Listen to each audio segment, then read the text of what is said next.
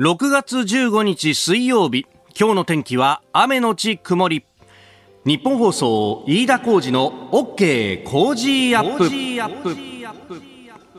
朝6時を過ぎました。おはようございます。日本放送アナウンサーの飯田浩二です。おはようございます。日本放送アナウンサーの新業一華です。日本放送飯田浩二の OK 工事アップ。この後8時まで生放送ですえー、冒頭まずですね停電に関する情報が入っております。東京電力パワーグリッドによりますと神奈川県横浜市で合わせておよそ2160件が停電をしております、えー、東京電力が状況の確認と復旧作業を進めておりますが完全復旧は7時頃の見込みと。えー、いうことであります横浜市の、えー、合わせておよそ2160件停電ということであります。まあ、あの今日もね朝からしとしと雨が降っているというお天気でありますんで、まあ、ちょっと薄暗い中でね、えー、不安な、ね、朝をお迎えの方もいらっしゃるかもしれません停電に関する情報またね、えー、入り次第お伝えしてまいります。えー、そして6月15日、今日はあの先ほどね上ちゃんからもありましたが千葉県民の日ということで、えー、明治6年1873年に千葉県庁が設置されたというこの日を由来にしたということでありますがこれあの結構ねあのいろいろイベントだとかあるいは、えー、千葉県民の方にはお得な無料になったりとかそういうようなこともあったりとかね、えー、するようであります。はい、まああの我々我々もね、えー、千葉とは非常に縁が深いというかですね、まあ我々二人、新業アナウンサーも僕も駆け出しの頃には中継コーナーを担当してたと。で、そうするとね、あの、一つ路線を決めて、で、一駅一駅駅前からなんていう中継をやってるとですね、はい、もうあの、千葉の方にも何度も何度も足を運びまして、ね、あの、みんなにお世話になったという感じなんですが、ね、えー、結構ね、やっぱあの、木更津に送信所、AM の送信所があるということもあるんで、えー、非常に聞いてらっしゃる方が多くてですね、えあの温かく歓迎してくれるなんていうのがねうん、よくありましたし。そうでしたね。えー、うん、あの、そういえばいろんな企画でね、あの、いろんなとこ行ったなっていうのが、その、沿線各駅巡りもやったし、あとはあの、農家さんに収穫のお手伝いとか行ってですね。えー、はい。え、あの、松戸で枝豆取らせてもらったりとか、ね。あ、いいですね。そういやいろんなことやったなっていうね。もう、あのー、私鉄のね、私鉄 JR、鉄道路線もいっぱいあるんで、もうそれこそ乗りに行くだけでも楽しいというね。えあの、それこそ外房線と内房線をつないで、房総半島一周をやったりとかね、青春18切符で。へえー、いいんだよ。春は菜の花があり、そして、まあ、夏にかけてっていうのもね、やっぱ海を見ながら走るっていうだけでも、とっても楽しいし。気持ちいいですよね。えー、えー、そこへ来てですね、まあ、中継なんかに行くと、まあ、中継そのものも楽しいわけですが、その後に、昼飯をみんなで食べてくるっていうのが、非常にこれがね、えー、楽しみでありまして。これは飯田さんあれですね、そのラーメンですね。いやもうね、もう、もう千葉といっても広いわけですから、いろんなところにいろんなご当地のラーメンがあると。そうなんですよね。えー、松戸に行けば、あの、例のね、えーえー、富田という名店がありますし、またあの房総半島の方はね竹岡ラーメンっていうね。ね、えー、これももうあのチャーシューいっぱいこうあってね、えー、というねあるいはあの勝浦まで行けば担々麺があったりとか。お腹空いてしまいますね。お腹すくよね。もうね、今日ね、あいにくのお天気なのは本当に残念なんですけれども、まあただね、あの、これから先ね、えー、梅雨があって、梅雨が明けてなんていうと、もう本格的なシーズンになってくると。これやっぱ、ね、千葉の JR の方々ともご縁があっていろいろ話伺うと、まあコロナでね、なかなかあのお客さんに来てくださいって言えない日々が続いてたんだけれども、ようやくここへ来てね、えー、今年の夏っていうのはお客さん呼べるんじゃないかなっていうふうになってますし。そうですよね。ねえ、えー、魅力いっぱいの千葉でありますけれども、農産物もね、これまた、はい、もうそれこそ、あの、工事の田んぼも、えー、毎年お世話になっていて、ね、えー、今年もですね、AJ カトリの皆さんに、本当にあの面倒見ていただいて、なかなかあの、田植えとかもいけないのは本当残念なんですが、ね、えー、今、まさにですね、この穂が青々としてきているという時期だと思うんですけれども、うん、あの、この後、秋にはね、収穫の時を迎えてというところまで楽しみにしていきたい。そして、えー、果物もね、本当に豊富なんですが、うん、えー、今週は、うん、JA 千葉緑管内の飯岡メロン部会から飯岡の高見メロン2玉入りを一人の方に毎日プレゼントがありまして、はい、えー、今日はですね、えー、試食をさせていただきました。そうなんです。放送前に。ね。ね食べました。動画ももう上がってるのかな？ね、もう上がってますよね。えー、新業アナウンサーがバクバクと食いついているという。うまいね、しかしこれは。私もさっきいただきましたが。あそうですか。えー、もうなんか甘みがギュギュッと凝縮されているという感じで。そうなんですよね。口の中にじわっと広がってみずみずしくって、キンキンに冷やしていたのでね、またね。本当当に美味しかったですね。ねえ、もうこの千葉の恵みをですね、ぜひご体験いただきたいと。えー、今日もメロン当たりますんで、ぜひご応募ください。あなたの声を届けますリスナーズオピニオン、えー、この OK 工事アップはリスナーのあなたコメンテーター私田新業アナウンサー番組スタッフみんなで作り上げるニュース番組ですぜひメールやツイッターでえー、ご参加ください。今朝のコメンテーターは青山学院大学客員教授でジャーナリスト峰村健二さん。この後すぐご登場です、えー、まずは日本復活のヒントがここに工事ビジネスウォッチ。今日は自転車に深掘りということで、えー、価格高騰品薄人気そのビジネスの裏側に迫ってまいります。で峰村さんと深めるニュース。まずはニュース7時またぎ米中の高官会談、えー、安全保障担当のアメリカ大統領補佐官のサリバン氏と、えー、中国外交トップと言われる楊潔氏が、えー、会談をしております、えー、そして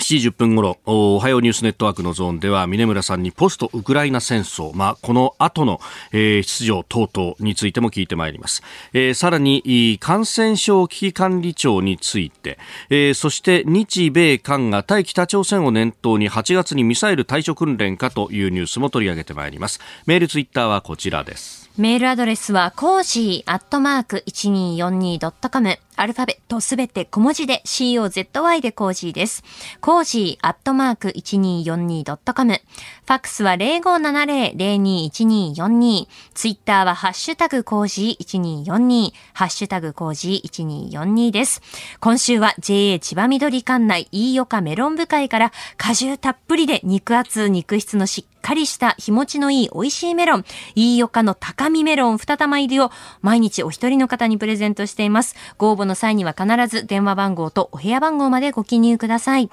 えまた、 Cozy up の番組ホームページにもプレゼントの応募フォームがあります。こちらに住所やお名前、電話番号を登録してご応募ください。今週はこの時間からコメンテーターの方々ご登場です。今朝は青山学院大学客員教授でジャーナリスト、峯村健司さんです。おはようございます。おはようございます。おはようございます。よろしくお願いします。えー、さあ今週はですね OK 工事アップ特別企画日本復活のヒントがここにコージービジネスウォッチと題しまして、えー、ビジネスの視点から今のニュースについて深掘りをしているんですけれども今日は自転車についてであります。宮野さん最近自転車乗りました？私も自転車持ってなくてですねあの割と暴走癖があるので 暴走癖あまり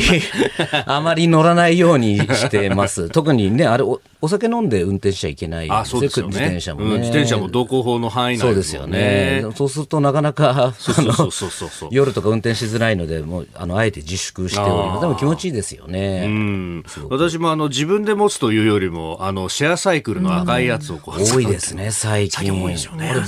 そのあれですか乗り捨てられるんですよねいやそうなんですよ、ね、そうそうそうそうそう。他の近くにも実は一個あって、うんうん、あれね使うと坂が楽に上がってくるっていうね。確かにそうですね。で、まあ、自転車、やっぱりコロナでね、えー、結構注目されたというところがあって、えー、2020年は、まあ、学校の卒業入学シーズンに来店するお客さんが大きく減ったにもかかわらず、えー、自転車販売市場2100億円以上と過去最高を記録したと。まあ、あの、満員電車なんかに比べるとね、感染リスクが低いということがかなり注目されておりました。で、それ以外にもね、ウーバーイーツなどなど、自転車を活用した配送サービスってのも、えー、需要の増加に大きく貢献したということであります。で、去年は、まあ、更新には至らなかったものの市場の拡大が続いているということなんですが、これ、売上は過去最高と。この売上はっていう部分が肝で、えー、台数で見ると横ばいなんだそうです。で、台数横ばいで売り上げが過去最高ってことは、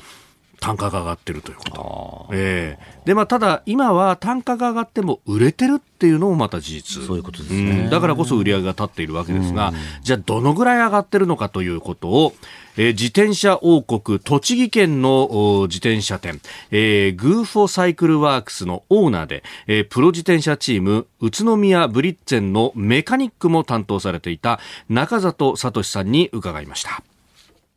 ここ数年、急激な自転車の値上がりがあるということで、これ、どのぐらい金額上がってるもんなんですか？はい、通勤とか通学で人気のあるクロスバイクの場合、はい、大体5万7200円の車体が7万1500円。金額にすると1万4300円上がってるんですね。これインパクトありますね。やっぱこのぐらい高くなってくると。そうなんです。はい。この辺がやっぱ売れ筋ってことになりますか、はい、そうですね。季節柄、ちょうど先々月、4月、3月っていうのが、通勤通学用にクロスバイクっていうのが一番売れる時期なので、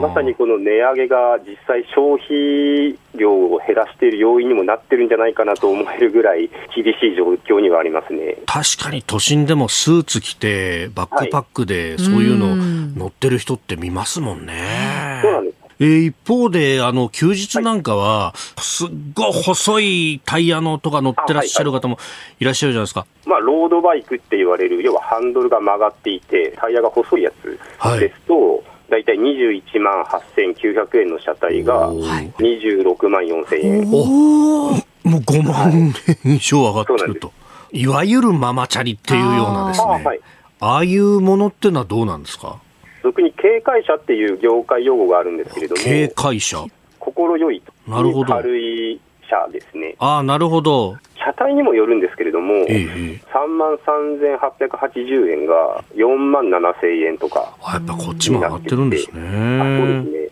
すね。で、1.4倍近い金額になってるんですね。これ、値上がりの原因っていうのは、どういったところにあるんですか、はい、メーカーさんがよく言われるのは、はい、原油が上がって、その輸送コストが上がっているっていう言い方をされてました。なるほど、はい、中国でのコンテナ生産も減産したらしいんですよ。あはい、でそれでその輸送する箱もなければ、輸送コストも上がっていて、情報によると、一時期よりも9倍近くその輸送コストが上がってるっていうのが現状です。へあと、最近ですと、ウクライナ情勢、原油とかの世界的な供給量が減る懸念があるので、はい、需要に対して供給が足らないんで、どんどん値段が上がっていくような傾向もあるかなと。原材料費はいかがですか？最近はやっぱりスポーツバイクもママチャリもアルミが増えてきてるんですよ。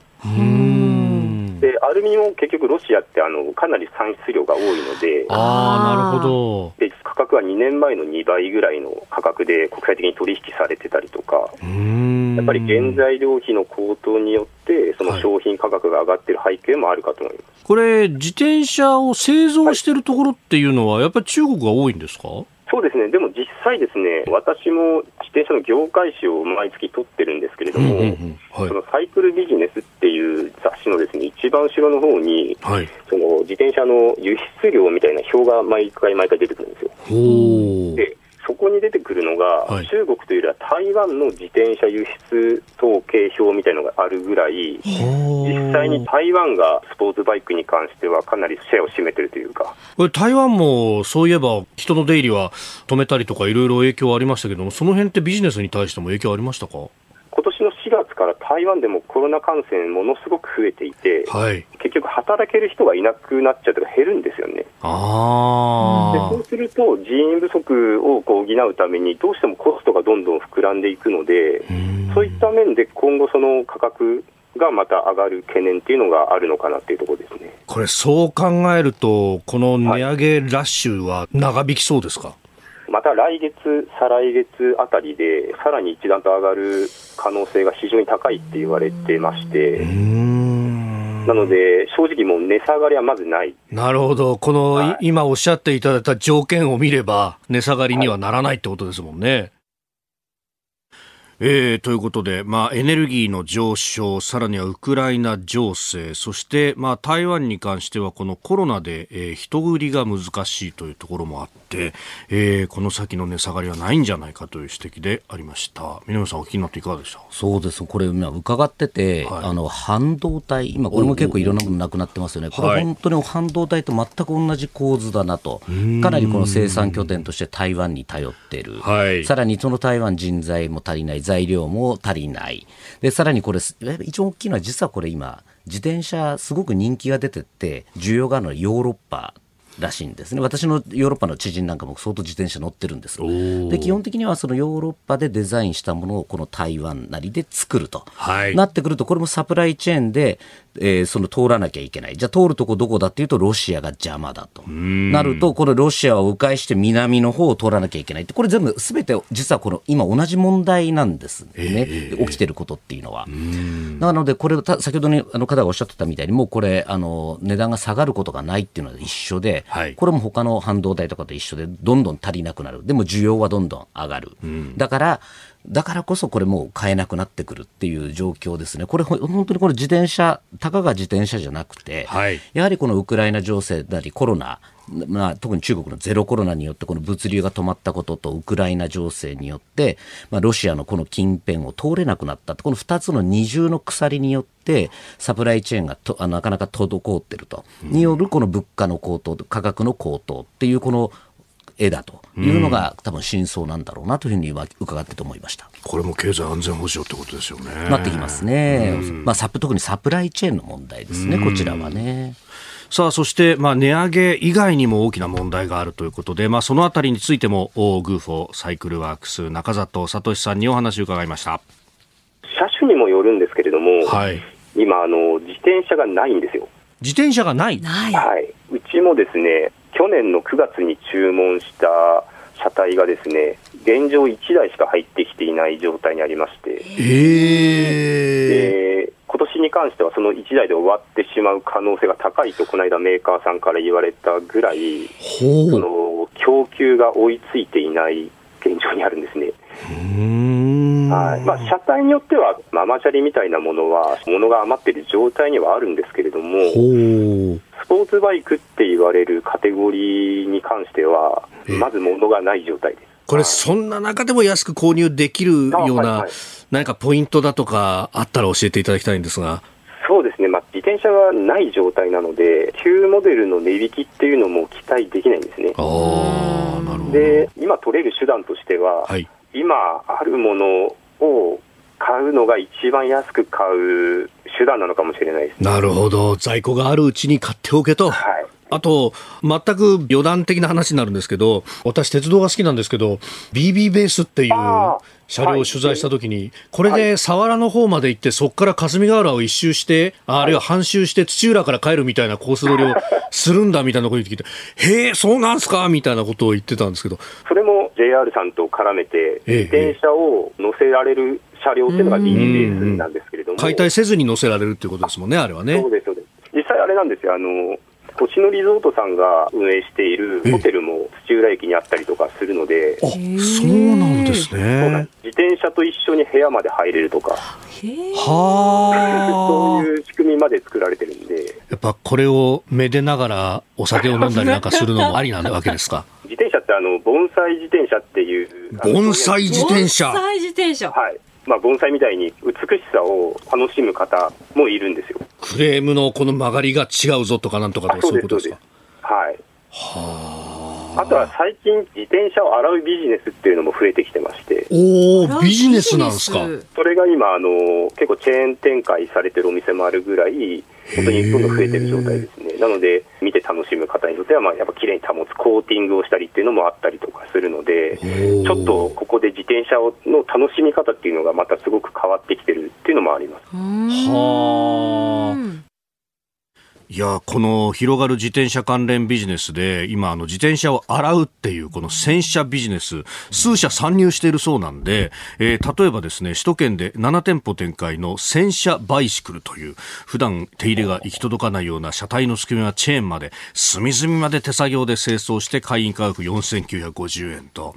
えー、これね、やっぱこういう、こうね、あの、隙間産業とかいろんなことが出てくるんだなというね、えー、他にもね、あの、やっぱりこう、新品が品薄になってくるんで、修理ビジネスっていうのも伸びていると。えー、いうこと、それから、まあ、先ほどありましたけれども、まあ、あの地域おこしの一環として自転車を使うというのもね、えー、結構出てきてるようであります。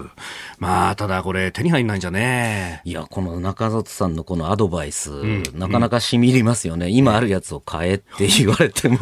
要はこれかなり深刻ですよ。もう要はだから今のがなくなったらもうなくなっちゃうっていう感じですよね。車なんかも今そんなような状況らしいですけど。そうですよね。えー、これ本当にこの今まだねウクライナこの戦争の影響ってまだ限定的ですけどこれ半年後1年後ってもういろんなこのもの自転車だけじゃなくて、はい、いろんなものがなくなってみんなで奪い合うような状況になるのかなっていうのをちょっと今聞いててすごく心配になってきましたね。フランスのマクロン大統領は戦時経済に移行するんだっていうような発言をしてますよね。そう思いますね。今のこうだんだんもう物が足りなくなってくる物流もいかなくなる、はい、じゃあどこが先確保するんだみたいな状況になってくるんでまさにもうあのマクロンさんの言う通りだと思いますね。うん。やっぱりその文脈の中に例えば IPEF であったりとか、はい、サプライチェーンの見直しというのはあるわけですね、はい、あると思いますね、もうこれもある種の経済安全保障の一環ということですね、この,、まあ、あの米中についてというところも後ほどじっくりと解説をいただこうと思っております、えー、今朝の工事ビジネスウォッチは自転車についてお届けをいたしました。そして明日なんですけれども今度はガチ中華について。え、えー、新業アナウンサーと一緒に取材してまいりました、はい、えー、レポートいたします。ここが気になるプラス長官各紙入ってまいりました、えー、一面今日本当バラバラという感じでその上特集記事も多いなというところですが朝日新聞ビッグテッく膨張する権力という一面私のデータ利益の源泉記者の自宅も友人関係も蓄積という。まあフェイスブックに、えー、自分に関するすべてのデータのダウンロードを申請してみたらボロボロいろんなものができててまあ前から言われてることでありますけどね皆さんね。このかなり怖いですよね。まあ私もあの昨年やったあの LINE の個人情報保護問題なんかも完全この問題ですよね、まあ基本的にこのただほど高いものはないんだと、はい、ここですね。やっぱりここ、あれれ、ただだからいいな、便利だなっていうことの裏には必ず何かあるんだと、うん、そうしないと、まあ、基本、商売ってやっていけないですから。そういうことですよね。はいえー、そして読売は区割り審の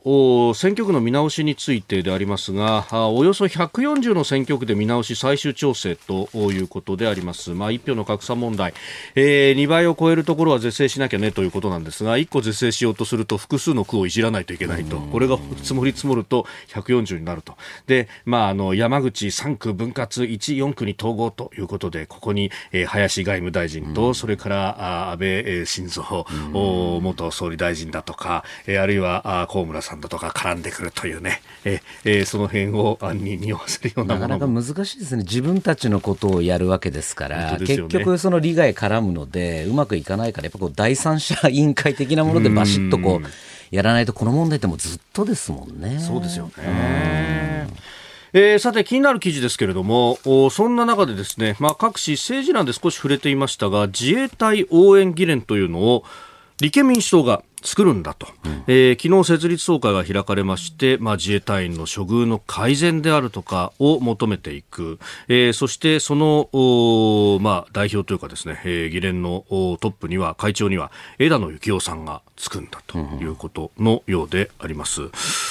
まあ、自衛隊とこの立憲民主党っていうとねそうですね、えー、なんかなんとなく、なんで今なんていうところはありますよね、まあ、もちろんこれ、かなりやっぱり自衛隊、私もいろんな基地で講演をしたりとかしていて、はい、現地も必ず見せてもらうんですけども、はい、まあ悲惨です、結構、もう本当に少ない人員と少ない予算で、もうなんとか回してる、あの那覇基地なんかもすごいですよね、こうスクランブルでもうバカバカ出てるんだけれども、部品も足りない、人員も足りないから、もう使い回してこう部品をやったりって、もう涙ぐましい努力してるっていう意味では、この待遇改善って当然なんですけども、はい、まあ、じゃあ誰が今までこれ反対してたんですか？っていう話ですよね。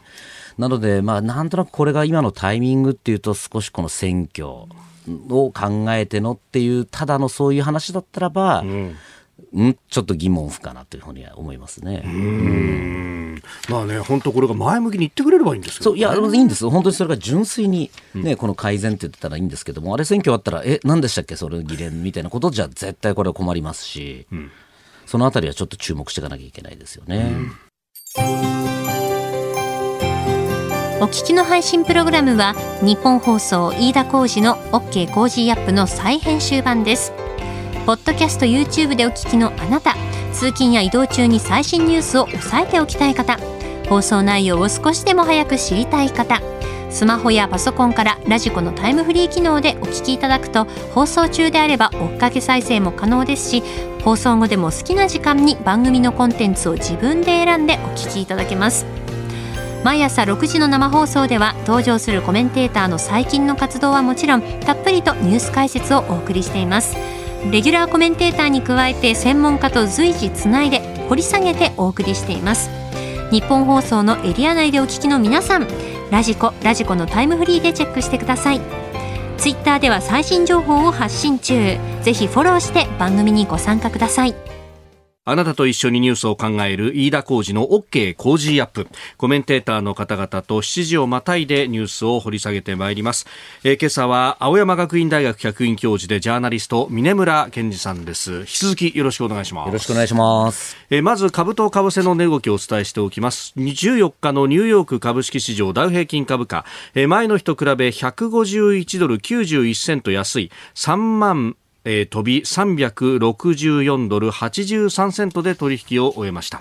えー、ハイテク銘柄中心ナスダック総合指数は19.12ポイント上がって1万飛び828.35でした、えー、一方で円相場は1ドル135円50銭付近で取引されております。で、えー、まずダウ平均ですけれども15日に、えー、アメリカの金融政策決定の会合、えー、FOMC、えー、連邦公開市場委員会のえー、結果の発表を控えまして、まあ、あ引き締め、えー、警戒の売りが優勢だったということであります。ただ、まあ、会合後の相場の反応を読めず、えー、ダウ平均下げ渋る場面もあったということであります。で、えー、一方で円相場の方はあのアメリカの国債の金利長期金利が、まあ、上がってきたということで日米の金利差からあこれ、えー、ドルを買うというような動きが広がったと言われております。足元135円50銭というところをつけております、えー、では取り上げるニュースはこちらです。米中高官会談台湾めぐり中国がアメリカを牽制。アメリカホワイトハウスで安全保障政策を担当するサリバン大統領補佐官と中国で外交を統括する楊潔チ政治局委員は13日ヨーロッパのルクセンブルクで会談しました。アメリカ側が台湾をめぐって中国の攻撃的な行動などへの懸念を伝えたのに対し中国側は台湾問題は両国関係の政治的な基礎に関わりうまく処理できなければ破壊的な影響を与えると強く牽制しました。で対話を通じた関与に関しては一致をしたということなんですがこれ4時間半には及んだなかなかですね。これ相当長い時間ですし本来これまあ外交を携わるこの楊潔チ氏にしてはだいぶ強い言葉だなというのが印象的ですよね。まあ、それでいうとこの間のシャングリラダイアログの時も、やはり私国防大臣の魏鳳和さんの言ったこのセリフですね、台湾を中国から分裂させようとするものがあれば中国軍は一戦も辞さないっていう、これ、かなりこれは、私もいろもう十数年取材してきてますけども、はい、もうなんか、行くとこまで行っちゃったなっていう強い言葉ですよね。で、いかなる代、いかなる代償も惜しまないんだっていうことを言ってるので、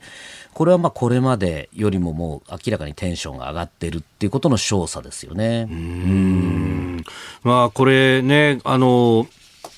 中国の国内の話などなどもこうあり、えーまあ、やっぱり中国側というかその出てくる人たちっていうのもなかなかあのここで融和的にはなれないっていうのはありますか？なれないですね。で今こう米中のこう両方の関係者に聞いてると本当にこのかなり発表はされてないけれどもいろんなこの戦闘機同士とか、えー、艦艇同士のニアミスが起きてるんですね。でこれももう私が聞いてるだけでも4回から5回、かなりこう、際どいケースがあったというふうに言われています。この間、ね、記憶に新しいところだと、オーストラリアの哨戒機に対して、ね、あの中国の戦闘機が、しかも、あれ、茶風と呼ばれるね。そうです、フレアと。要は、あの、あれって要は、あの、茶風もそうですね。もう、要はもう、ロックオンされて、もうそろそろ危ないと、撃たれるっていうので、目くらましで出すものなんです。はい、ってことはもうあれは撃たれててもおかしくなかったわけですよね。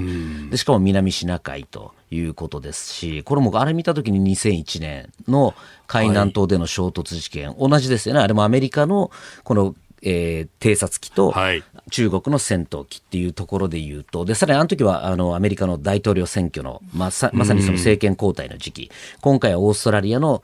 政権交代の時期っていう意味ではもうまさにその権力の空白をついてその後に来る新政権に対する一発ジャブ、ジャブ、ジャブじゃないですよね。もうあそこまで行くと、おらーってこのパンチを食らわせてビビらせるっていうとこですよね。これでも、かつてね、その2001年あの当時は、その、現場のパイロットとかがもう技量を見せつけるんだ俺は、みたいな感じで結構こう、跳ね上がりがいたっていうような話をしていて、で、もう20年経ってるから、はい、技量も上がってるんじゃないかという指摘もあったんですが、当時は私もあの当時の海南島事故を扱った人間にあの取材をしたことあるんですが、やっぱりその跳ねっ返りです。22歳か3歳の若いパイロットが、いわゆるその愛国心じゃないですけども、あのふざけんなこのアメリカの飛行機に対するこうわーっとこう自分のこの技量を見せたくてやってみたら、うん、やっぱりポンコツでダメだったっていう話らしいんですね。はい、なんですけども今もう本当にこの、えー、自衛隊の幹部なんかの話を聞いてると相当その連度が上がってる。パイロットの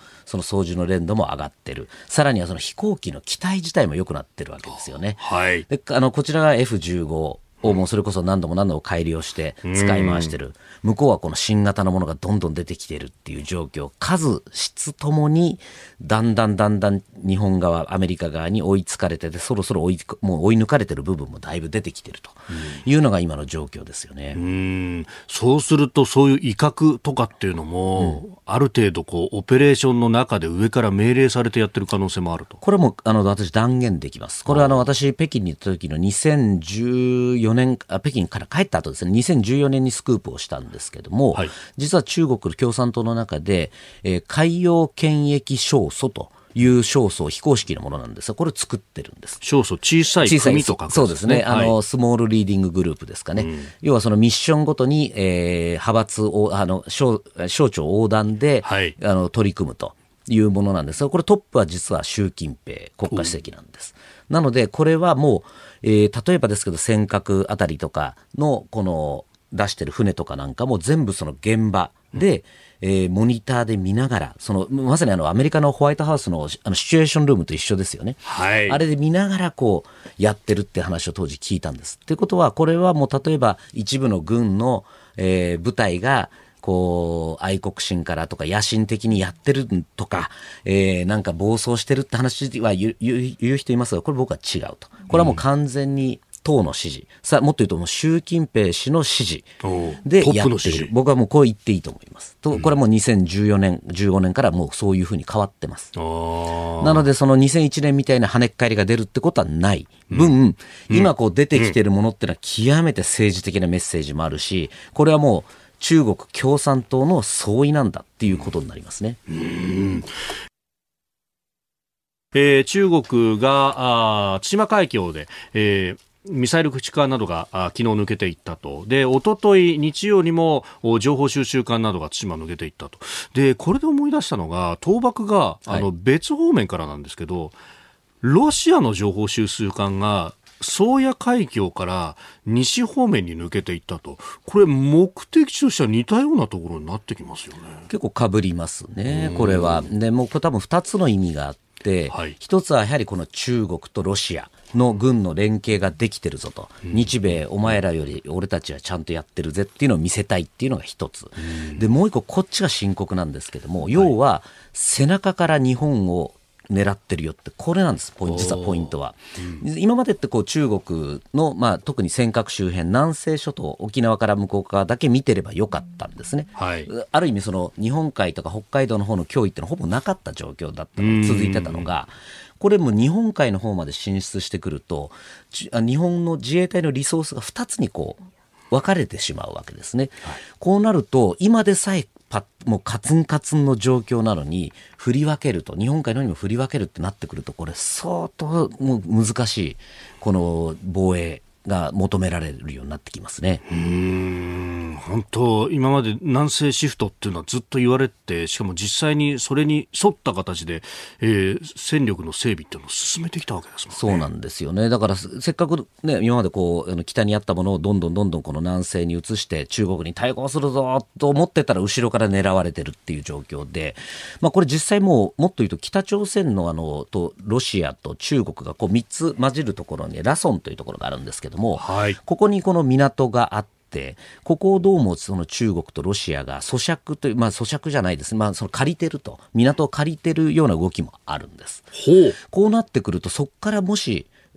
北側ですね、朝鮮半島の北側から中国とロシアの船がバンバン出れるようになってくると、もう日本海が実は今度正面になってくるっていう、この極めて最悪のシナリオになりかねないっていうのが今の状況ですよねあの地図を見ると、朝鮮半島から北朝鮮の領域っていうのがこう日本海に沿って伸びていますが、直接ロシアと国境を接していて、はい、中国はそこに出口を作っていないっていうのが今まで言われたことでそうなんです。なかったから良かったんです。なかったからこのなかなか出てこれなかったんですけどももしその東側に、えー、何かもう港か何かを作ったらそこからどんどん出撃できるっていう状況ですよね。うん。で北にはウラジオがあってそこには太平洋艦隊が、はい、ロシアはあるわけですよね。で特にその辺のラソンとかあの辺ってふとあの凍らないんですね冬でも。だからもう冬でもバンバン出てこれるってなってくるともうどうこの国を守るんだっていうのはもう今から考えるだけにもうあ、ね、うん、もう頭が痛いですよね。2%はなんだっていう防衛費の議論が果たして間に合うかですよ、ね、本当そうなんですよ、ね、金額の話してる場合じゃないあのもう本当に競りじゃないんですよね、これって、あの値切りの話じゃないんで、2%なのか5%なのか10%なのか1%なのか、これ、価格ありきじゃなくて、そもそも今みたいなそういう状況があと何年後に来ますと、だから我々の今の装備はこれだけ足りないから、ここをどれだけ増強しなきゃいけない。っていうふうに考えない。あと、ここはカットしなきゃいけないっていうふうに考えて、結果として 2. 点何パーなのか、1. 点何パーなのかって出てくるものなのに、いきなり1、2、2はちょっとあれだから、じゃあ1.5とかそういう話じゃないんですよね。えー、下から積み上がっていかないですもんね。そうなんですよね。で、もう一つ、まあ、あの、このね、中ロの話等々、後ほどまた世界秩序の話のところでも伺おうと思っておりますが、えー、もう一個ですね、今日6月15日、どういう日かというと、習近平氏の69歳の誕生日だと。そうですね、うん、69歳ですね。これはなかなかしびれる数字で年齢で、はい、あの中国共産党の中の規則で、えー、68以上の人は引退67以下の人が残れるっていう規則が2000年代の初めからできてるんですね、はい、それで考えて僕習近平氏ははいさよならだと。いう年齢になってるってとこなんですが、まあ、今回国家主席の任期も撤廃してることもありでこのなあくまでこのルールって内内部での規則なので今の習近平の力で言ったらそんなもの知るかってやる可能性もあると。いうところでこの69というこのじわっとしたこの誕生日をなったまま今度11月のこの党大会にどういうふうな動きを出るかっていうところですね、注目点です。それでもって今、ゼロコロナで経済こけててで結構中で不満が溜まってるぞなんて話出てきてますよね。溜まってますよね、これはもう本当にあの相当このロックダウンされてる市民たちからのこの怒りの声っていうのも出てますし、そもそもこのゼロコロナっていつまでやるんだっていうこの不満は高まってます。で、あとはもうこの経済。ですね経済でもこのサプライチェーンからこの創業製造から物流からもう止まってますので、このダメージって今指標はまあちょこちょこ下がってはいるんですけど、まだ大したことないじゃないかっていうふうに専門家は見る方もいるんですが、こういうサプライチェーンとか、この物流のこう影響っていうのはもうじわじわと出てきますので、ちょうどここから11月にかけて景気がどんどん悪くなるってなってくると、はて、じゃあ本当に習近平氏は3期目いけるんですかっていう状況になりかねないというのが今の情勢ですね。おはようニュースネットワーク。取り上げるニュースはこちらです。ジャーナリスト峰村健二さんに聞くポストウクライナ戦争。ロシア軍はウクライナ東部ルハンシク州の完全掌握に向け激しい攻撃を続け激戦地となっているセベロドネツクでは町の中心部につながる橋が破壊され包囲される恐れが出ています。こうした中、今日ウクライナを支援する国々がベルギーで会合を開く予定で、ウクライナからは国防大臣が出席し、兵器が不足している窮状を訴えるものとみられます。この時間はジャーナリスト峰村健二さんにウクライナ情勢の現状とポストウクライナ戦争のロシア、中国について詳しく伺ってまいります。えー、ということでですね、この、まあ、ウクライナ情勢について、はい、まあ、あこれがね、世界を変えるんじゃないかというふうにも言われておりますが、宮本さん、あの、これについてのレポートっていうのをこうずっと執筆されていたと、まあ、来週あたり、いよいよ世に出るということですか？そうですね、あのもうずっと独立後書いてた、あの取材、はい、特に取材ですね、で書いてたものが、来週月曜日の週刊ポストの方で、ですね、はい、えー、集中連載という形で、タイトルがもう、プーチンと習近平って、もうそのままなんですけども、はい、で副題が世界で最も危険な2人という内容になります。はい。世界で最も危険な二人。はい。で、あの、一番やりたかったことを、私、まあ、この、一番書き、あの、フリーになって書きたかったことなんですけれども、はい、特にやはり、その、どうしても国際政治っていうと国、のこの国の機構とか国同士の関係って見てしまうんですが私はやっぱりこの人にフォーカスするのがすごく重要ですね。だだ重要だし好きだと好きなんです個人的にも。でその中で言うとやっぱり今みたいなこの習近平プーチンというこのリーダーっていうのは、ある種極めて独裁的なわけなんです。なのでこの独裁的な人が何を考え何を思いっていうことを考えることっていうのは非常に重要なんですね。これって学問としてちゃんとこう確立はされてないんですが、実はその例えばアメリカの情報機関 CIA なんかがよくやってるんですけども、はい、プロファイリングっていうものですね。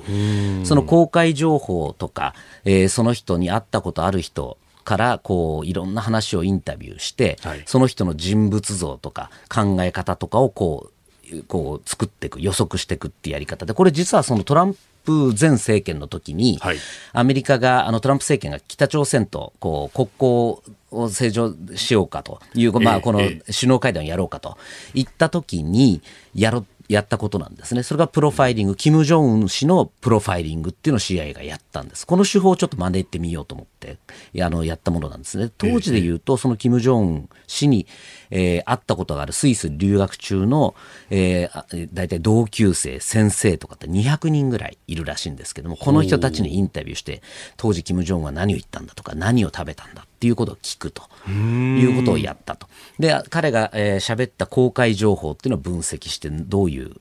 人なんだっていうのをやったっていうのを今回そのプーチン、習近平に当てはめてみようと。いうあのまあかなり壮大かつ無謀な試みになります。いやでも食べるものとかっていうのも重要なんですね。重要ですね。あとはやはり一番重要なのはその読んでいる本とか。はい、あのやはり本が重要ですよね。ああ、それが思想を形作る形作るものがあったりしますし、だから私もあのあれです。最近そのたまにこの習近平氏のこの執務室の映像なんかが出るんですがその裏にあるこの本をずっと見てこの本はこうだとっていうのをこれはもう23年かけてやってるんですけれども。でこの本が微妙に位置が変わったりとかするんですね。なるほど、えー、の中でも全然変わらない本が実はあったっていうのを見つけたんです。へでそこから読み解いて彼あの習近平がどうも好きだっていう本らしいと。好きだからこそずっと残ってるってこと。じゃあこの本を読んで実際私も読んでみてあなるほどどうしてここが好きなんだ。あこの部分って習近平氏が真似てる部分だなみたいなのをこうそれもプロファイリングしてやっていくというのをこの、えっと、5回ぐらいの連載でやっていこうかなと思っています。ほで、まあ、東アジアに、まあ、住んで生活をしている我々からすると、やっぱりこの中国の動向、習近平氏、はい、というところが注目されますが、まあ、今、世界的にはウクライナ戦争の話で、プーチン氏の動向というのが注目されてますが、どうなんですか、この2人っていうのは、そもそも論として仲いいんですか？仲いいですね。めちゃくちゃ仲いいですね、ここは。で、逆に言うと、この仲の良さが私、命取りになるんじゃ、双方の命取りになるんではないかって仮説を立ててます。双方の命取り、はい、まあ、特にです、習近平氏の命取りになるんじゃないかと。あ、そうですか。はい、今む、むしろなんか追い詰められている、イメージでね、追い詰められているのは、プーチン氏なのではないかと。まあ、これだけ戦争を泥沼化していったら、はい、もうそ、それこそね、で、プーチン氏ももう69、70近い。えー、その辺の健康状態だとかもいろんなこと言われてるしというところなんですけど。これ実はあの短期的と中長期的にちょっと分けなきゃいけないんですけども、短期的に見た場合ですね、今この極めて中国ってロシアにどんどんどんどん寄ってるわけですね。もう今でもこうロシアを支持の姿勢っていうのはまあ、あの変わっていないと。で、これどんどんどんどんこれロシアを支持するかんあの態度を変えないまま戦争が長期化する。さらにもっと残虐なことをロシア軍がやるとなってくると、これ国際的な批判がロシアに高まるだけではなくて、それを支えてる中国にも影響が出るとなってくると、ベラルーシ、あのロシアの同盟国のベラルーシが受けているような、この二次的制裁っていうものを受ける可能性もあるというのは、これ実は中国の中でもこれまずいんじゃないのっていう議論は実は起きてるんですね。あまりこれ以上あのロシアに乗り込みあののめり込みすぎるとまずいと。でロシアこれ負けたらどうするんだっていうところですね。で議論はあるんですけどもこれなかなかその声が出ないのは実は、トップである習近平とプーチンのこれあの二人は仲いいよねってみんな知ってるわけなんです。親分同士仲いいからあんまり水出すこと言えねえよな。なかなか言いづらいですよね。それだから本当はあの親分があの好きだって知ってるのにいやプーチンやばいっすよってこれなかなかやっぱ言えない。さらに今みたいなこの習近平もう超一強体制の段階で、うん、親分やばいっすよって言った瞬間にはいじゃあお前明日反腐敗ね逮捕するよってなりかねないわけですね。なってくると、これ実はすごくその習近平氏と、その下の政府の人たちに大きな溝が今流れてるんではないかというところをこの分析をしていこうと。思ってます。で、もっと言うと、じゃあなんでそもそも、今飯田さんおっしゃった通り、はい、この二人はそんなにあの仲がいいんだと。まあ、一人ではブロマンスっていう人もいるんですけども、なんじゃこのブロマンスはどっから来てるのかっていうのを、もうそれこそ10年、十数年前からこう遡って、もっと言うともっと前からこう遡って、えー、紐解いていこうと。思っております。で国で考えてもこのロシアと、まあ、かつてのソ連と中国っていうのは、はい、まあ、なんというかくっついたり離れたりを繰り返すようなで、えー、実際に国境をめぐって紛争までやってる国ですよね。やってますね。で本当に私いた頃2005年中国にいた頃なんかは、はい、ほとんどロシアのことなんてどうでもいいあんな国ってもうどうせ没落する国だよねみたいな感じでロシア専門家ってあんまりいなかったんですね中国国内に。いなかったです。なのでそこでまたこの急にロシアっていうのが一気に出てくる。で、貿易量も実は習近平氏が国家主席になってから今まででもう倍ぐらいに増えてるんですね、中ロの貿易って。そうなんですはい。で、あの武器の、えー、購入量、中国のロシア製の武器の購入量もすごく飛躍的に増えてるって意味では、この今は中ロ関係っていうのは、まあ、かつてないぐらい今、いい関係になってると。いう状況なんですね。だからおそらくこれ歴史上見てもここまで中ロがくっついたことっていうのは多分ないんですね。はあ。でも他方今ウクライナ戦争をやっていて、そのウクライナと中国っていうのも、これ経済的な部分だとかってつながりあったんですよね。非常にここも関係、経済だけじゃなくて軍事的にも、あの、今あの、最初の空母の遼寧号なんていうのは、はい、あの、ワリアク号っていうウクライナにあった空母を、まあ、買って、改造してるんですね。うん、ウクライナも本当は大事にしなきゃいけない。中国の伝統的な外交でいうと、ウクライナも大事にする、ロシアも大事にするってやらなきゃいけないんですけど、今は完全にロシアにベットしてると。いう状況ですよね。あ伝統的な外交っていうのは、やっぱりこう、ある意味ちょっと引いたところで、あんまりコミットしないっていうのが中国の外交だったそうです。ああの、鄧小平以来やっぱり同盟はしないっていうところっていうのは、これずっとこの自主外交同盟しないっていうのはずっと言われているんですけども、今もう中ロ、この間の2月4日の中ロ共同声明なんか見てると、もう同盟、ね、冷戦期の同盟より俺たちはもっとすごいんだみたいなこと言っちゃってるわけですよ。さらに禁じられた分野もないんだ、我々には。って言ってるって、これも同盟よりすごいってことを言ってるわけですよね。ええ、なので、これっていうのは中国の基本的な外交原則にも反してる、逸脱してることを、実はこの習近平、プーチン2人はやってると。その一体、その源泉は何なのかっていうのを少しずつこう探っていこうかなと。で実はこれ非常に大事なことで、はい、そのウクライナ戦争後、まあ、まだ長期化しますけど、ウクライナ戦争後の世界を考える上でも、この2人の関係、両国の関係って重要なんですね。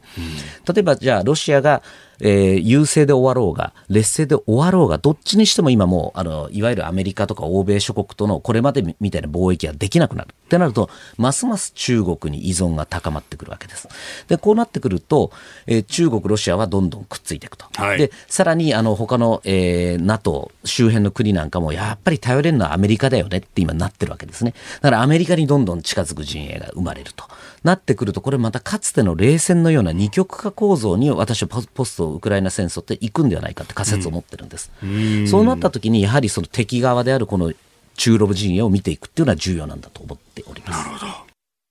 続いて、教えてニュースキーワードです。感染症危機管理庁。政府はこれまでの新型コロナウイルスの感染拡大に続く医療公衆衛生分野の危機に備えて感染症危機管理庁を内閣官房に新設する方針を固めました。総理直轄の司令塔として関連組織を一元化し指揮命令系統を明確化して対応力を強めるとのことで今日にも岸田総理が表明する見通しです。でこれと合わせて国立感染症研究所と国立国際医療研究センターを統合して CDC アメリカ疾病対策センターをモデルとした日本版 CDC 作りにも着手をするということだそうです。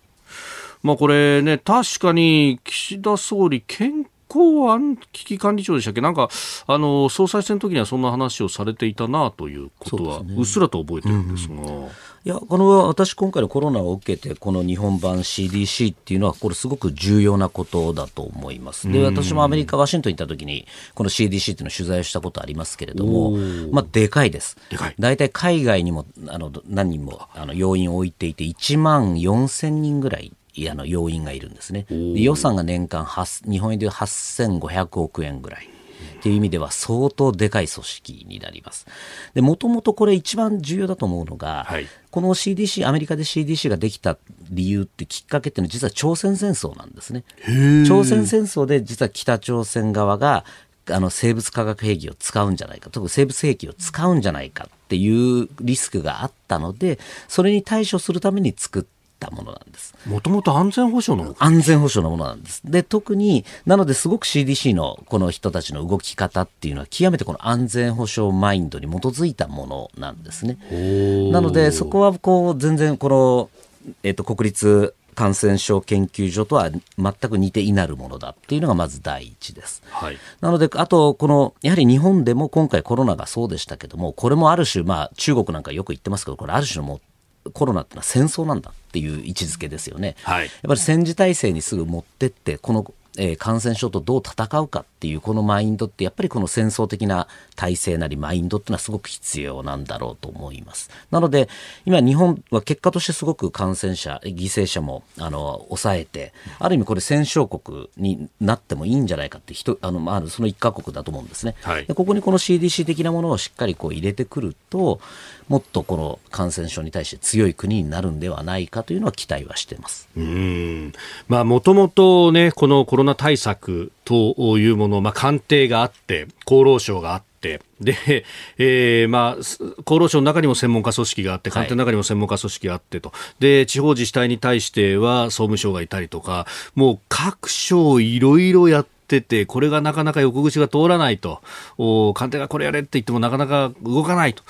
いろんなこと言われてましたけど。そうですよね、これ、ある意味、私、いろんな日本政府の関係者に話聞いていると、たまたまあの偶然、あの国家安全保障局、NSS に経済局っていうのを作ったんですね、はい、で実はこれ、経済局は別に感染症をやるために作ったわけじゃないんですが、ここが立ち上げた直後に起きました。でそれによって、えー、厚労省とかぐちゃぐちゃやっていたのを、この NSS の経済班がそこを仕切って、って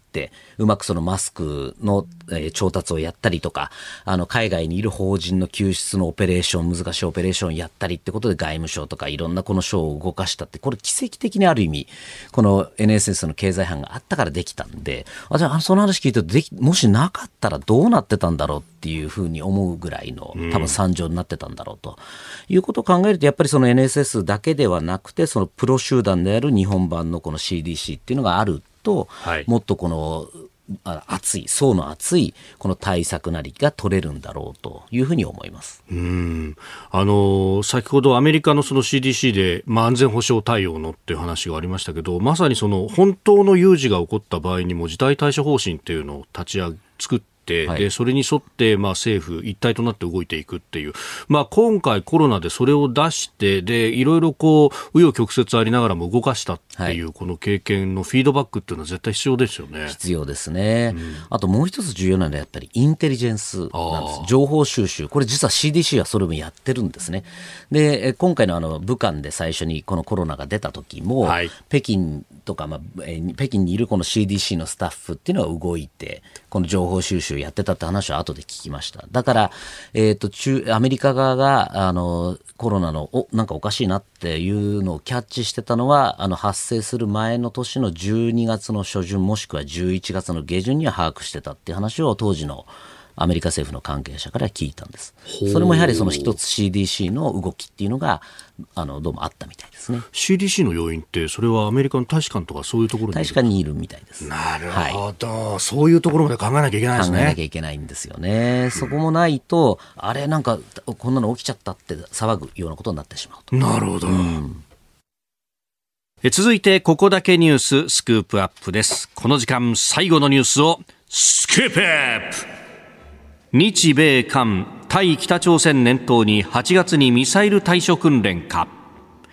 韓国国防省は昨日ハワイ沖などで8月までの日程で実施される多国間海上訓練リムパック環太平洋合同演習に合わせて対北朝鮮を念頭に置いた弾道ミサイル探知追尾訓練を日本やアメリカと実施する方針を明らかにしました。連合ニュースによりますとハワイ沖で8月の1日から14日に行う方向で調整されているということです。この共同訓練実施についてはシンガポールでの3カ国の防衛国防大臣会談の中で、えー、合意していたんですか？そうですね、うん、で今回あのアメリカ側の、まあ、発表なんかを見たら、えー、26カ国から参加するとあこれリンバークはい、ことでした。日本ももちろん参加しまして、出雲が多分行くんじゃないかとは言われてますね。ヘリ搭載型護衛艦、えー、パッと見空母。ですね、パッと見空母。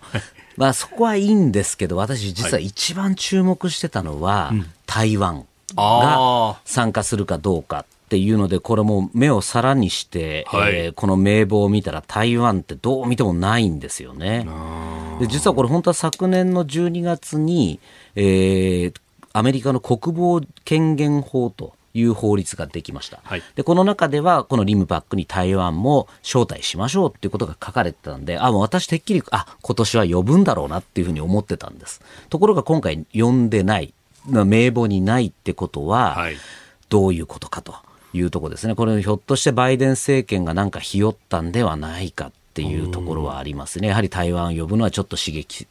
を中国刺激してしまうっていうことで、はい、ひよった可能性もあるんではないかっていうのはちょっと懸念はして今も取材をしているところです。うんこれねあのオブザーバーの形でも何でもねあの形はまあとにかくとして呼ぶべきなんじゃないかと、これあ、むしろアメリカの議会はそう言ってるわけですよね。そうなんですよね。だからまあ、名簿にないので、ひょっとしたらオブザーバーとかなんかあるかもしれないですけども、どそこじゃやっぱりね、あんまり意味がなくて、うんうん、で基本的にこれはあの海あの海賊対策とかそういう名目でやる分には、私は別にこう、ね、呼んでもいいと思いますし。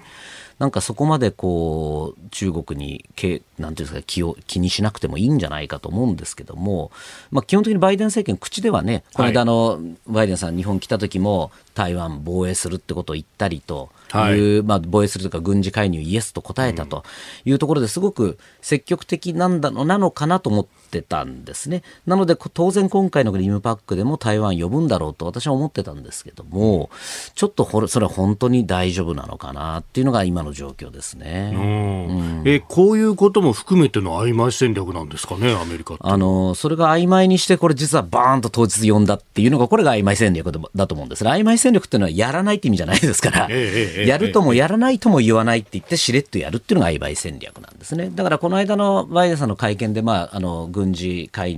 入をするイエスと答えたこれも曖昧戦略の一つだと僕は思うんですけれども、うん、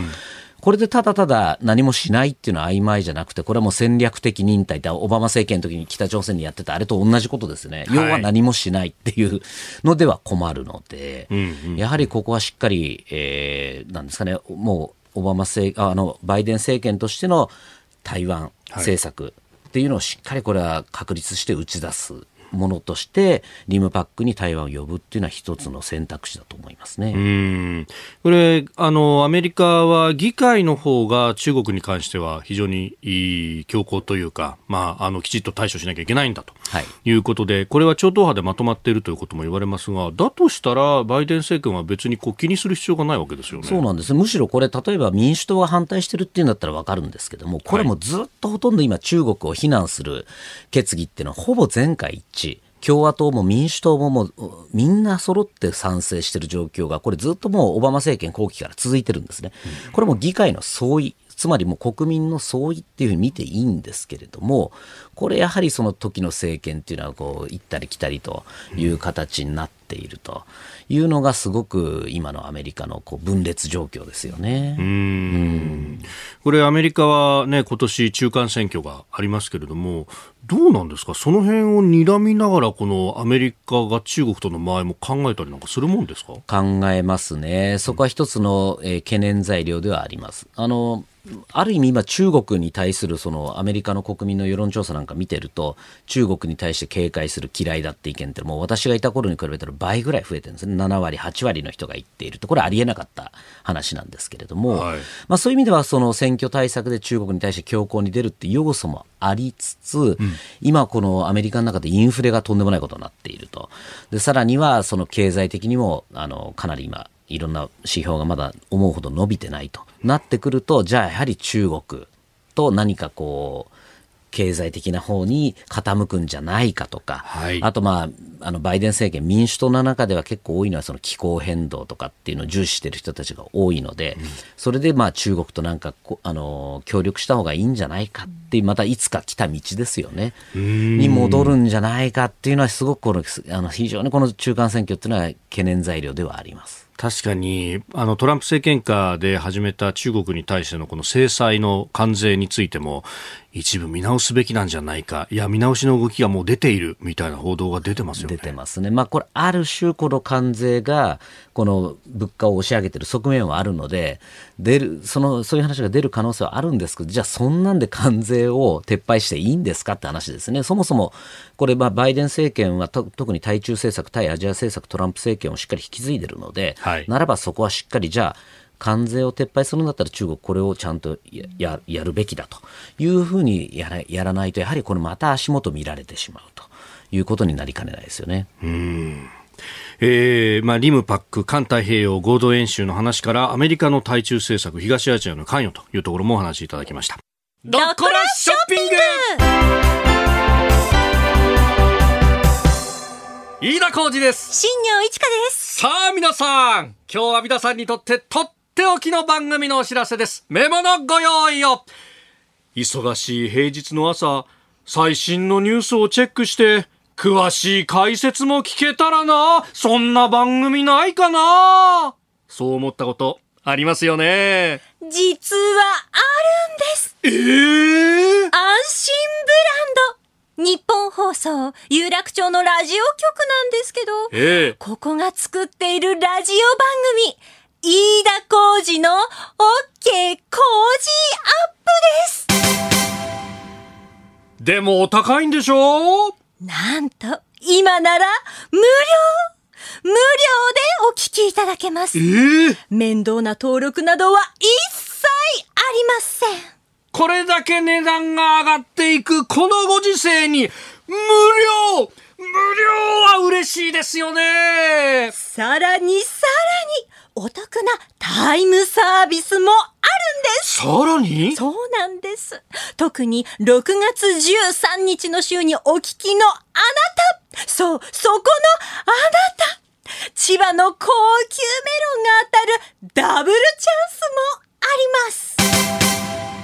無料な上にメロン。はい。いやー、それは聞き逃せませんね。そして、さらに、東京を中心とした首都圏、1都3県エリアでお聞きのあなた。そこのあなたには、特に耳寄りの情報。というか、お願いです。何ですかそれは。東京、神奈川、千葉、埼玉、首都圏1都3県にお住まいの方で、何らかのラジオに関するリサーチが届いているという方。うん。細かいことは割愛させていただきますが、はい。飯田浩司の OK コージーアップは日本放送で平日朝6時から8時に放送です。そうなんです。いつもはポッドキャストで聞いても、YouTube で聞いていても、素直に番組を聞いたと。えー、お伝えください。AM1242 や FM93 で平日朝6時から8時に2時間がっつり聞いているのと同じことですからそうお伝えいただければと思います。ここで大事なことなのでもう一度。飯田浩司の OK コージーアップは日本放送で平日朝6時から8時に放送です。メロンも当たります。当たります？さあ、ドッコラショッピング。改めてメモのご用意を。宛先はこちらです。日本放送平日朝6時 OK